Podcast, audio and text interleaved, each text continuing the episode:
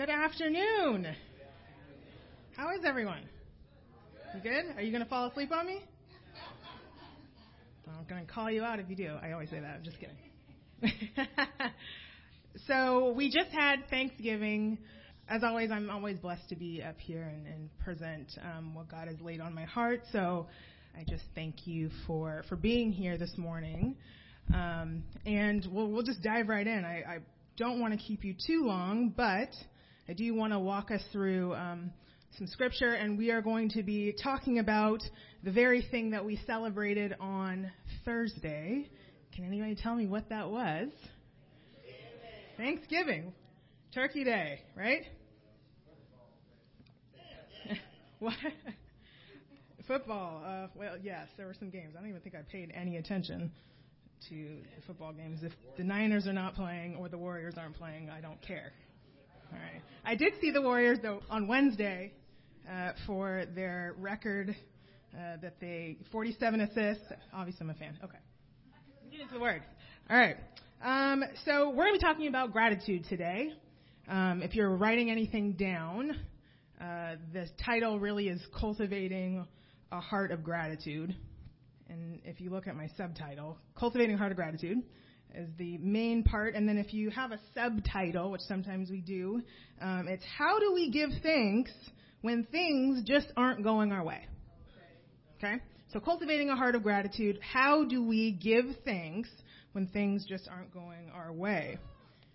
How many of you feel like you have the perfect life? Everything is just great all the time. You have everything you want and you need. I didn't think so. All right. Um, I'm going to read a text for us. We're going to be walking few, a few scriptures, but um, I have a main text for you. Um, I don't have my glasses today, so if you see me squinting down at this baby phone of mine, um, it's because of that. Um, we're going to be looking at the book of First Thessalonians, um, chapter 5. And we're going to be focusing on verses 16 through 18. Many of you know them. Um, and then we'll, we'll kind of unpack a few things when we look at gratitude. Okay? Um, all right, I'm going to read it for you, and then we'll, we'll, we'll backtrack and talk a little bit about some context, and then keep going there. It says this. Everybody there, or you see it on the board? I'm reading out of the ESV. It says, "Rejoice always, pray without ceasing, give thanks in all circumstances, for this is the will of God in Christ Jesus for you."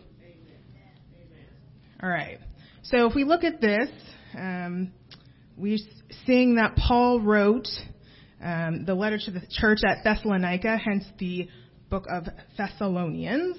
Um, and so if we look at the letter in a, in a whole, as a context as a whole, the first letter, um, the letter really is bearing witness to the glorious reality um, that the gospel is the power of God for salvation to anyone who believes. If anybody knows that verse, that's from Romans. So in Thessalonians chapter, um, excuse me, in 1 Thessalonians, Paul can't stop rejoicing that the gospel has come to the Thessalonians. Okay? In word, in prayer, and with powerful conviction by the Holy Spirit. So we also see, and if you read it, I'm going to ask you to go back later and spend some time reading it because we don't have a ton of time today. But even Timothy shares with Paul a good report of the Thessalonians. Um, and he also sort of shares with them instructions to continue to live more and more. So these are sort of Christian instructions, especially in light of persecution. Now, how many of you guys know what it means to be persecuted? Some of us sort of know, um, because it's it's something that doesn't feel good when you're being um, punished or you're being uh, someone is doing something to you because of your feelings, beliefs, that sort of thing. So the Thessalonians were being persecuted, but Paul's encouraging them, especially the new converts, because a lot of them were new converts in their trials. Um, he's giving them godly, uh, godly, excuse me, instruction concerning how they were to live. Um, and then he was urging them not to neglect their daily work. So you'll see that too, which people were trying to wait around for God to come back. So oftentimes this text is called the ecclesiastical um, books, and that word just means end times. Um, okay, so we've got in this chapter in these last few verses, Paul is giving a summary of some Christian virtues. Um, we are called as believers to rejoice, to pray, and to give thanks no matter what. Why do you think that is? Um, well, it's sort of plain in the text, so we'll explain it a little bit. Check out that very last sentence in verse 18. For this is the will of God in Christ Jesus for you. So, if you're writing anything down, you're taking any notes, I really only have one point today. But the point is, it is God's will for us to be joyful and thankful no matter what our circumstances are. I'll say it one more time. It is God's will for us to be joyful and thankful no matter what our circumstances are. Okay. Um, now that's not really easy to do because our circumstances sometimes can dictate how we act, right? Sometimes our circumstances gives us um, reason to react in a certain way, but the Bible is telling us a very a very different thing for Christians. That we're not just to be happy when things are good, but we're supposed to be thankful no matter what. Okay. Um, if we look at joy, joy is the appropriate response at all time for the Christian. Um, people, like I said, we're naturally happy when things are going well. I rarely see my friends complain um, when things are falling into place in their life. Uh, you never see anybody say, "Oh my gosh, I just got a raise and a promotion. What was me?" Ah. You you don't see that. Oh my gosh, I just got a new car. Ah. You don't you don't see people um, upset when things seem to go their way. It's the very opposite when things aren't going our way that we usually have a hard time, right? Okay. Um, like I said, however, our joy as Christians, it's not dependent on our circumstances, but it comes from what Christ has done for us. I want you to get that. It comes from what Christ has done for you and for me. In Titus 3, 5, and 7, I'm not through 7, I'm not going to read it all, but it basically says that He saved us not because of righteous things that we have done, because of his mercy. He saved us through the washing of rebirth and renewal uh, by the Holy Spirit. So we know that it's not anything that we've done, but he has saved us. That gives us reason for our joy. So when it says give thanks in all circumstances, very similar to the idea of joy, um, as I said, as Christians, we ought to be continually thankful for what it is God has done for us, right? Um, because it's not just the fact that we have clothes on our backs, right? It's the fact that He's given us air to breathe. It's the fact that He has given us the fact that we are here today, sitting here, is actually a blessing when we, you know, very well couldn't have been here. There are people who were here a week ago who are not here today. That He's He's given us this day. Um, Ephesians 5:20 says, "Giving thanks always."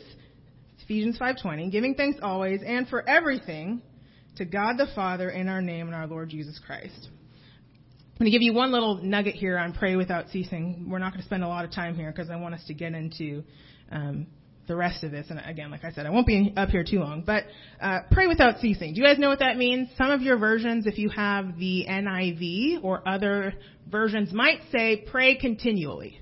That means don't stop continue to pray, no matter what the circumstances look like. I loved what uh, Pastor Marcus said to us when he was looking at uh, Matthew 14 a couple of weeks ago, and in particular, he focused on the context in which Jesus prayed. If Jesus had to pray, how much more do you think we need to pray? So, knowing that, uh, Ephesians 6:18 also says this. It says, "Pray at all times in the Spirit, and with all prayer and supplication. And then, like I said in Matthew 14, 23, 8, it says, And he, and that was Jesus, had dismissed the crowds, and he went up on the mountain by himself to pray. Jesus also prayed. There's an emphasis in Scripture that we see on the need for prayer. Now, why is that important? Do you think that we need prayer to sort of help us to be joyful? Yeah, sometimes we have to pray for those things. We have to pray that God help us to be joyful because not all the time we're feeling joyful. Um, but we have reason to be joyful again because what he did for us on the cross. And I want us to focus on what he did. Um, when it says, if you can go back to that verse one more time, it says, for this is the will of God in Christ Jesus. How many of you know what the will of God is? Don't raise your hand if you don't know. I'm going to tell you. Okay, so there's two meanings for the will of God typically in Scripture. So I'm going to break down the two of them, and I'm going to ask you, you which one do you think we're talking about here? I'm also going to give it to you, but um, so one we have God's sovereign will, which would be called the will of decree. Now some of you are like, I don't know what that means. What are you talking about? Well, that really is God's sovereign plan, meaning that it will come to pass no matter what. So if you can understand what the will of God is in terms of God's sovereign will, so I said there's two. The will of decree or God's sovereign will is it's going to come to pass no matter what. Let me give you an example. In Matthew chapter 26, um, verse 39, you see Jesus in the Garden of Gethsemane, and we see that he is going to die. And so he says, and going a little, it says, and going a little farther, he fell on his face and prayed, saying, My Father, if it be possible, let this cup pass from me. Nevertheless, not my will, but you, as you will. Okay. So that will, that's interesting, right? So if you think about it, Jesus is in his human nature, simply saying, in my human nature, I don't relish the thought of sin, or excuse me, relish the thought of nails going through my hand tomorrow, right? So if the plan could be adjusted, that would please my flesh because I'm an ordinary person, right? Um, who doesn't like nails in my hands. Now, that was Jesus' earthly part of himself. He was fully God and fully man. So this is not sin talk, but, you know, he's really saying, your will be done. Meaning, we know that God had a plan. Do your plan. So this is God's sovereign will that he's going to always execute. So we know that he had a plan that Jesus was going to die to save you and me, right? So that's what we would call the sovereign will of God. Cannot be changed. Cannot be adjusted. Um, second will that we see in scripture, we see this quite often, actually more often, is what we call the will of command. For example, thou shalt not kill. Um, again, we'll give another example. Jesus in Matthew 7:21 says, "Not everyone who says to me, Lord, Lord, will enter the kingdom of heaven, but the one who does the will of my Father." So what does that even mean? Only those who do the will of my Father enter my presence. Um, which mean that some do and some don't, right? Some do and some don't. Therefore, the will of God is done by some and not by others.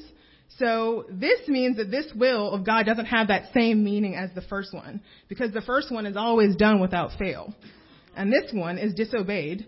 Um, so we see that the will of God here isn't the same. Let me give you another example, because that one sometimes confuses people. So let me give you another one. Um, First Thessalonians, again, we're in the same book, chapter 4, verse 3. It says, This is the will of God, your sanctification, that you abstain from sexual immorality. Now, have you? No, some haven't, right? Some did not fulfill the will of God um, in their life for that purpose, right?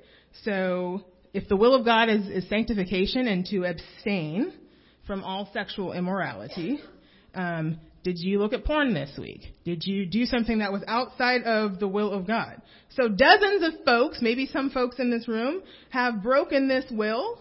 You contradicted it. You canceled it. Um, this was the will of God that didn't happen in your life because you, you, you did these things, right?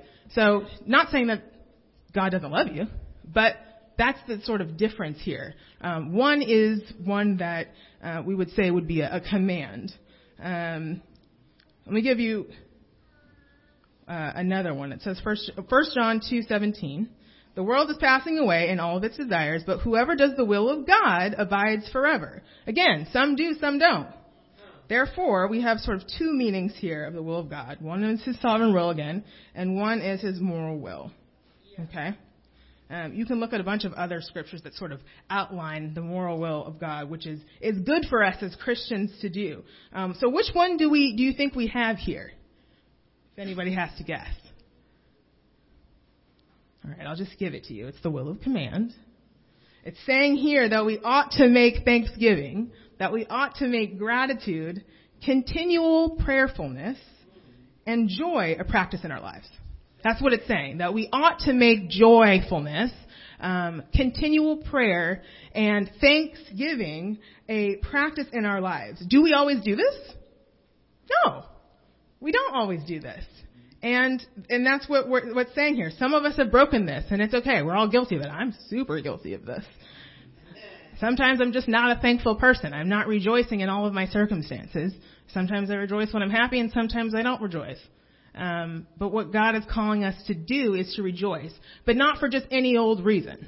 We're not just rejoicing to rejoice, um, because again, anyone can rejoice when things are going good. It's it's the when things are bad. I, in Romans chapter one, actually, verse 21, I think somebody wants to find it for me. Great. Um, I believe it talks about um, those that were uh, not of God, so the godless folks did not give thanks to Him. So you see that. So there's a difference there between the thanks that folks give, uh, no thanks to God versus thanks to God. Um, thanks being uh, a sign of, of the Christian, of the will of God for us, of the will of command that we would be these things um, in Him. Okay. So how do we cultivate this heart of gratitude, right? How do we actually make this a reality for our lives? Well, I'm going to tell you that there's really only one way to do that, and that's John 14:6. Um, I'm the way, right? Um, Jesus is the way. He's the only one. He shows us how to do that. And here's where he shows us. And I loved this study, and actually choked me up a little bit when I was uh, doing this because um, I loved to see um, just how much God cares for us and loves us, and how you can see Thanksgiving um, in, in through what Jesus did. So we're going to look, and if you want to go there, it's Luke 22. Well, we're almost done. Luke 22, uh, verse 19. You with me still? Okay. Thank you. All right, I'm gonna. If you can find it, that's great. If not, I will read it. It's Luke 22, verse 19. Okay, he's going to read the King James. I'm reading the ESV, so just listen to this one. If you don't have your Bible, take a listen. You can look on the board, but it's going to read a little different. It says this And he took bread, and when he had given thanks, look at that word thanks, okay, highlighted if you have a Bible, he broke it and gave it to them, saying, This is my body, which is given for you. Do this in remembrance of me. Okay. Thanks. Um, I did a little uh, digging on this this word, and I had been reading a bunch of stuff. So I'm going to give you um, the Greek word for this. I'm going to spell it for you because it's kind of long. Um, it's Eucharisteo, and you're like, okay, what? It's E U C H R I S T E O. Now, according to Ann Voskamp, who, who wrote a book on this, that word that Jesus uses, thanks, is Eucharisteo, which is uh, E-U-C-H-A-R-I-S-T-E-O. The root word is charis, C-H-A-R-I-S, and that word actually means grace. Jesus took the bread and he sought grace and he gave thanks. He, he took the bread and knew it was a gift and he gave thanks. So eucharisteo, that word means thanksgiving. It envelopes the Greek word for grace, which means charis. Um, but it also holds its derivative um, in the, the Greek word chara, C-H-A-R-A, which means joy. So you see in this word, when Jesus gave thanks, that the word thanksgiving is really enveloped in this. Enveloped. Alright? Um, charis, Chara, joy. Charis, grace. Eucharisteo, thanksgiving. Again, chara, joy. Um, in the Last Supper, we see how the gospel is both backward looking and forward looking. Um, it really is looking back at this idea of continually remembering something. Why is it important that the Christian remember? Because we forget, right? We forget. And now, what is the reason for our joy? in that remembrance in what he did for us. We have reason to be thankful, not because of our circumstances, because of what Jesus did for us. He endured the cross for you and for me. And so when it says that he gave thanks, that word really describes what it is that we should be, which is thankful, which in, incorporates the word grace in there and incorporates joy, that we should have those things. All right. So we see that it's a looking back, but but one more thing that it makes us do, it makes us look forward. So you're not only just thankful for the fact that God saved you, um, but you're thankful for a future joy, for a future hope, highlighted twice by Jesus in this reference to the future time when the kingdom of God will come. And if you look at verses 15 and 18 um, in Luke 22, you'll see that. All right, a few more points and I'm out of your way. But know that future joy is what propels our thanksgiving and our thankful endurance. Future joy propels our thankful endurance. Um, and what I mean by that is, as followers of Jesus, um, means not only looking back to the cross with gratitude, but also engaging with Him in present allegiance and looking forward with hope. This forward hope really um, and God's kingdom come provides, you know, resources for endurance and, and, a willingness to, to live t- now and to endure it. And to remember that we've got something greater to look forward to. Um, one more thing that also helps us when we think about Thanksgiving, um, if you look at Jesus' thanks, right? And as I mentioned, the garden, right? When he said, if it's your will, I'm asking you be in my flesh that I don't want this to happen. Um, but I know that your will has to be done. So it, so what we see here is that Jesus' thanks when he's in the Last Supper and he's breaking bread, um, his thanks was not based on his current situation. If you think about it, what was Jesus about to endure? The cross. So if you see the fact that he broke bread, gave thanks, this Eucharisteo, this idea of, of thanksgiving, of joy, um, of grace, uh, he did it knowing what he was about to experience. So when we look at us and we see give thanks in all circumstances, because um, it's God's will for us in Christ Jesus, this is something that God is, is wanting for us to do because it's going to help us endure to the end. Again, he got through the cross not because of he was dwelling on the present, but because he had a future glory, right? Jesus, this is Hebrews 12, 2, says, Jesus, the founder and perfecter of our faith, for the joy, see that word again, that was set before him, endured the cross despising the shame, and is seated at the right hand of the throne of God. Okay? So Jesus' Eucharisteo was the future joy, right? That he got through the cross, not dwelling on the present reality, but a future glory.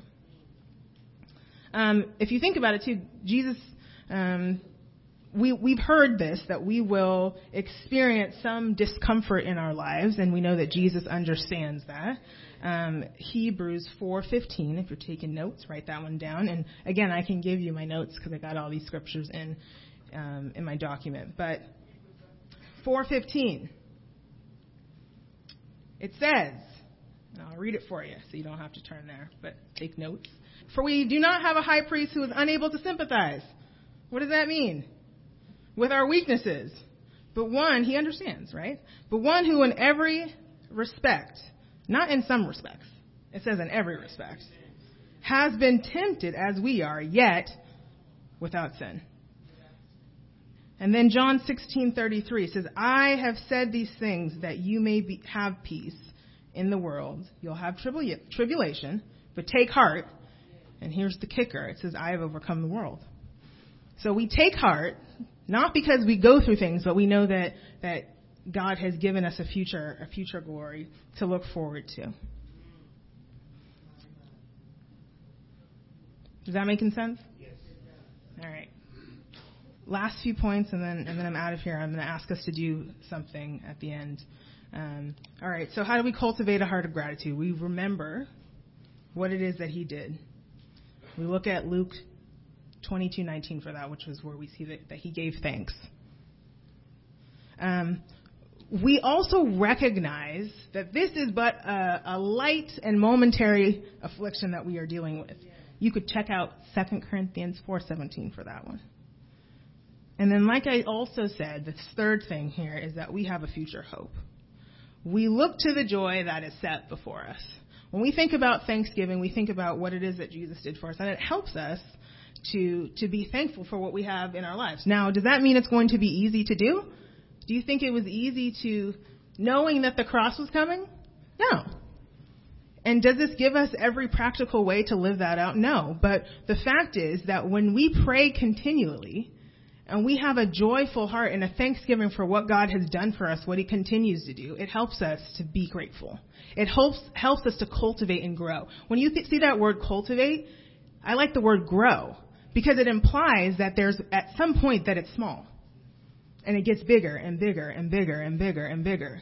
So thanks, thankfulness is not one state of mind. It is a, it's, it's huge. It can continues to grow. It can, it's something that God continues to work in us um, and through us. Okay, so those three points. Remember what He's done for us. Recognizing that this is a momentary affliction, um, but then also recognizing that we have a future hope. I have one quote that I'm going to read, and then I want us to do something. Um, I want us to read a few scriptures, and then we'll, we'll be we'll be out of here. I think I'm almost done. Um, there's this quote by John Piper which I loved. It said, "Our aim of all human life is that God in Christ be displayed as infinitely valuable." So the best thing that we can do in our life is to display Christ as the most valuable thing to us. And if we look at him as being valuable like that, it helps us to be grateful for the things that we have and the things that we don't have. Um, I often wonder, you know, why don't I have that, God? Or why didn't that happen to me like this? Or why don't I have this in my life? And, and I've come to realize that everything He's given us is for a reason. Um, everything is even in season.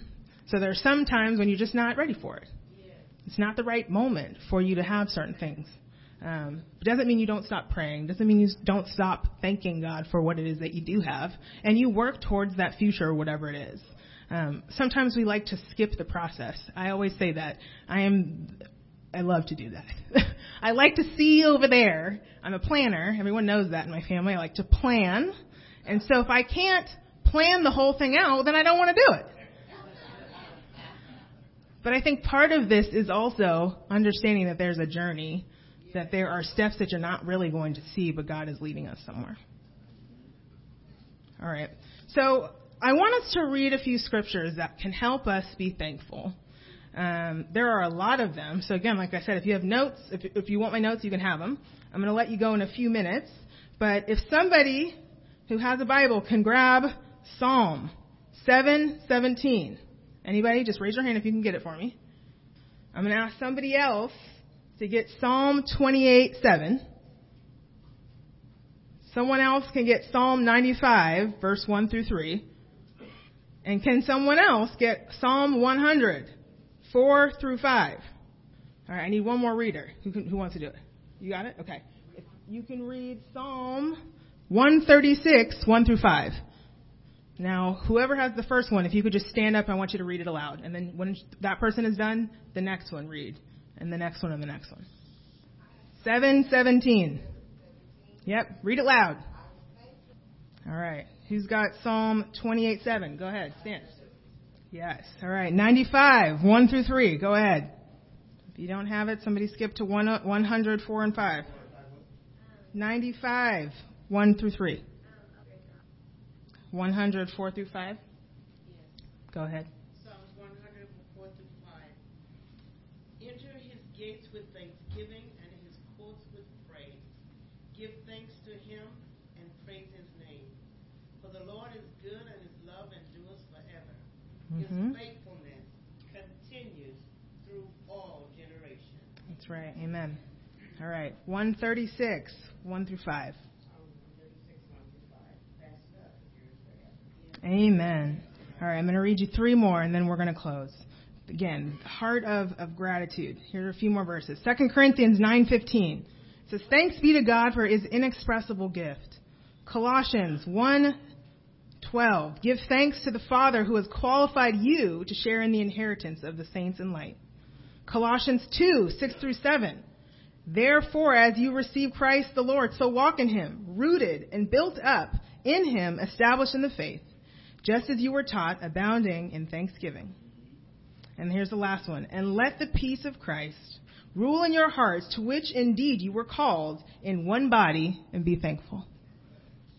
Um, I'm going to pray for us. That was uh, Colossians 3:15. Right, if you just bow your heads, I want to pray for us as we close.